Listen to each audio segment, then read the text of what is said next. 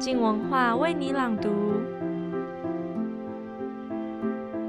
陈玉慧在九零年初以小说《征婚启事》成名，后来也改编成舞台剧。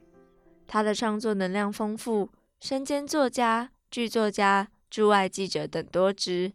近期也拍了电影《爱上卡夫卡》。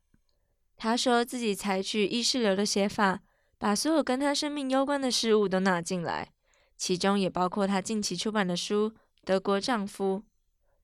静文化邀请她来跟我们分享写这本书背后的动机，为什么她非写不可，她又是如何找到这种文体的，或是说这种文体是如何找上她的。请一起听作者陈玉慧的分享。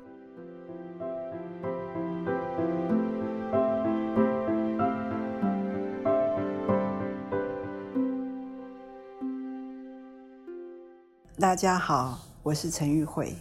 我今天要谈的是我最近出版的新书《德国丈夫》。写这本《德国丈夫》的动机很大一部分是因为我怕遗忘，因为我已经开始发现有很多的事情我记不得。这么重要的人生的一个情感事件，呃，如果我不写下来的话，我可能就不记得了。那出于这种担心，所以我开始开始记录，开始写。刚开始的时候也想过说，因为我我的德国丈夫真的非常的爱过我，所以也是一种对他的爱的回报，呃，所以也想要把这个书献给他。但写着写着，我觉得更是要献给那些在咨询爱是什么的人。我的书写虽然是为了记得，但其实也是为了遗忘，它是一种抗争。很有趣的是，就是在书写里面我们可以遗忘，因为时间呃过去，我们在沉浸在书写里头，但是也因为我们写下来，它就留下来了，所以它就记得了。我之前的写作常常是结构上是很缜密严谨的，我通常大纲要做得非常仔细才能完成。那这一次呢，我比较是以情感为出发，然后我我只要知道终点就好，然后在这当中我用意识流的形态，用回忆的形态呃，去呈现。然后我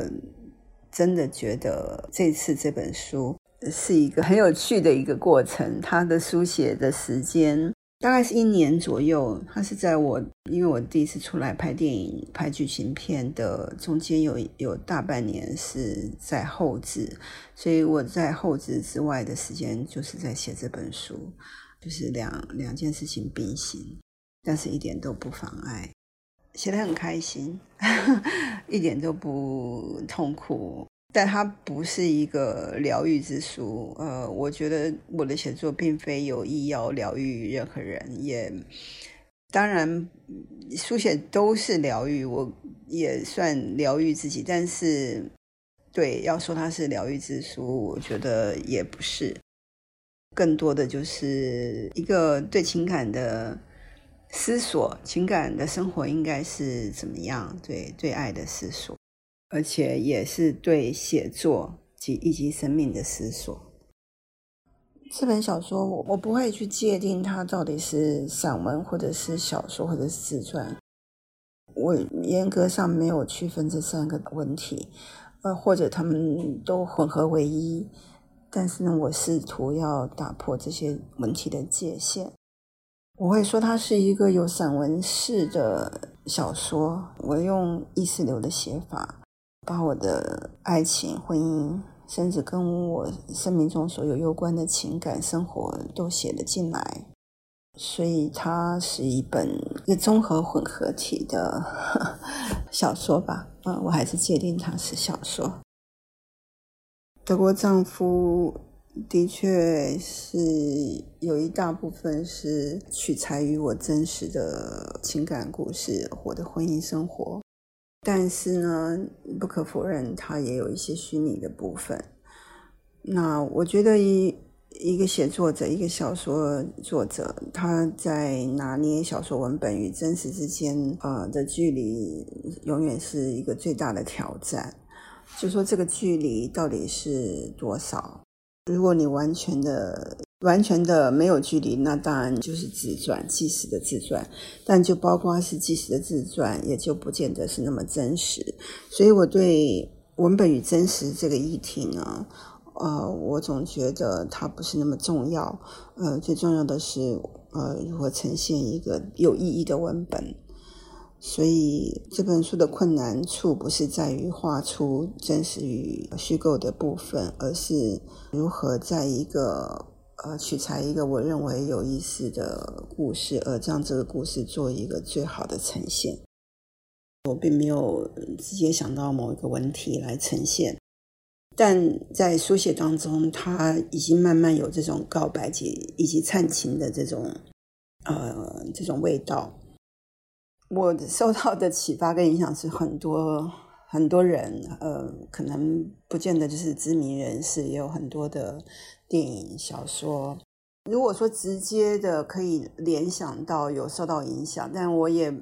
不太想承认。勉强的说的话，就是我我自己喜欢的作家，多少都有这种写作里面都有这种告白跟忏情的味道。呃，尤其是我喜欢的女性作家，那就不只是莒哈丝了，还比如说 C B R Plus， 呃 Plus 它其实它的东西就是非常的 confessional literature， 就比较是告白式的文学。是喜欢他们，但是不是真的受到他们那么大的影响，呃，我也存疑。德国丈夫他其实有很多的篇幅也是在书写女性的情欲，因为东方社会在华人社会里面或者日本社会里面，恶女跟艳女这样子的思维还是充斥在这个男权社会里头。那嗯，所以女性的情欲其实是比较少有人书写。我写女性的情欲主要是在探索自己，在探索女性究竟女性是何物，然后自己是在哪里，那女性的欲望又是什么，呃，女性是必须对自己的欲望忠实呢，或者是不忠实？因为欲望它它并不是跟道德有关系的东西，所以我们的社会对女性的情欲常常会给一些非常的负面或是不正确的一些嗯论断。所以我花了很多的篇幅谈谈论女性的情欲，呃，并非给予答案，或是对呃前夫名下在爱的回忆里面向他忏悔，或是甚至比较，都不是这样的东西，而比较是单纯的就女女性的情欲做一些讨论跟提出问题。但是我没有给予任何答案，因为我不是说教者。我也不是答案的提供者，我觉得我只是把问题做出最好的呈现。其实我觉得《征婚启事》呃，它并不是一个女性呃议题的书写，它是一个共同社会性的问题。呃，只不过书写者我刚好是一位女性，因为当时呃，我是在小说形式上做了特别的摸索。那时候我是想要提出很多的概念。比如说无形剧场的概念， performance 的概念，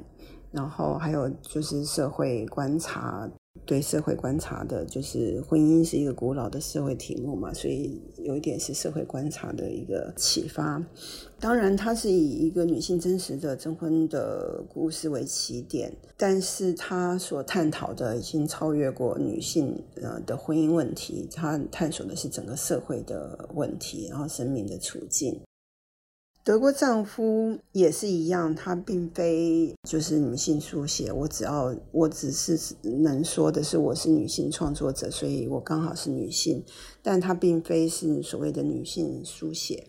因为德国丈夫里面所碰触的题材是包括历史、政治性的异国文化之间的冲击，还有就是性别之间的对立或者是融合，那这些问题都不是单纯的一个女性书写所能包括。我只能说因为刚好写的人是女性那我对女性的处境也没有特别的提出什么答案，我只是在试图的呃呈现就是一个女性创作者她所面对的呃，这次是更宽广，就是比增温其实更宽广的整体的历史上的，比如说，因为我德国丈夫的原生家庭是跟纳粹有关系的，我的原生家庭是跟呃国民党中国有关系的，这些畸零的过去，这些不堪的过去，对形成今天的我们到底是有什么的影响，对我们的感情，对我们的生命是有什么的影响，我是在这方面有所回应，并非对女性处境、对婚姻本身的这些很表面的东西做描述。我想我的企图心是在探索人类的共同问题。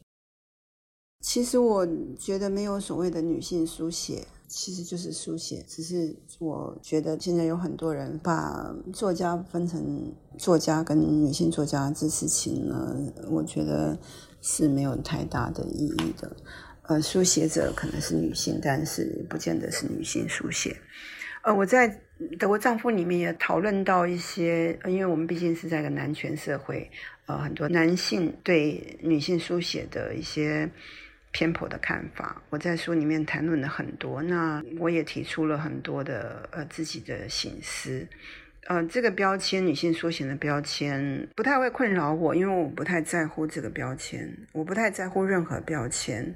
我认为的确一个创作者应该跳脱性别，就不应该只是拘泥于自己的性别。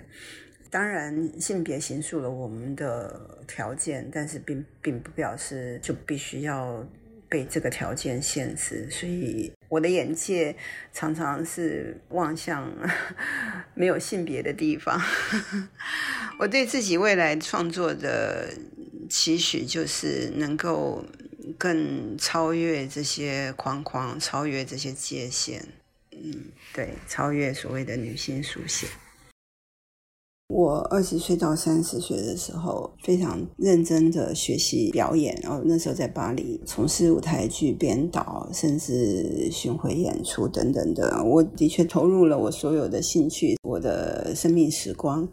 呃，我也觉得非常的精彩有趣。后来我和德国丈夫结婚，住在德国，可能为了不要跟台湾社会脱节，以及对不要对呃世界观察、对社会的观察脱节，所以我那时候担任了欧洲特派员，写了非常多的国际新闻，访问了非常多的社会精英。呃，那时候我也对这个工作有兴趣。那时候国际新闻的写法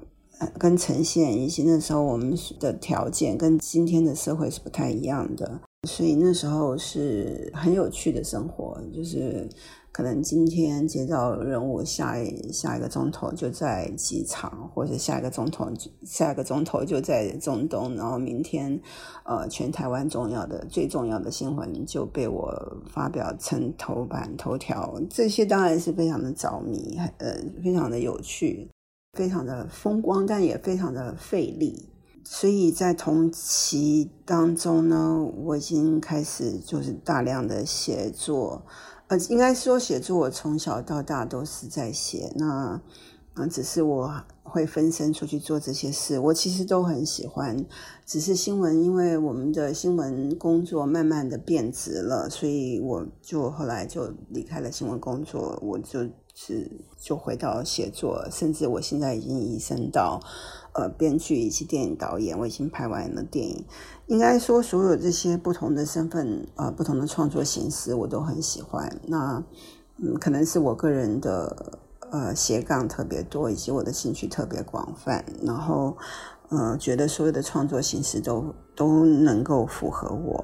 要排除的话，我现在是不想再当演员，以及不想再当新闻工作者，其他的我觉得都很适合我，都很都很有趣。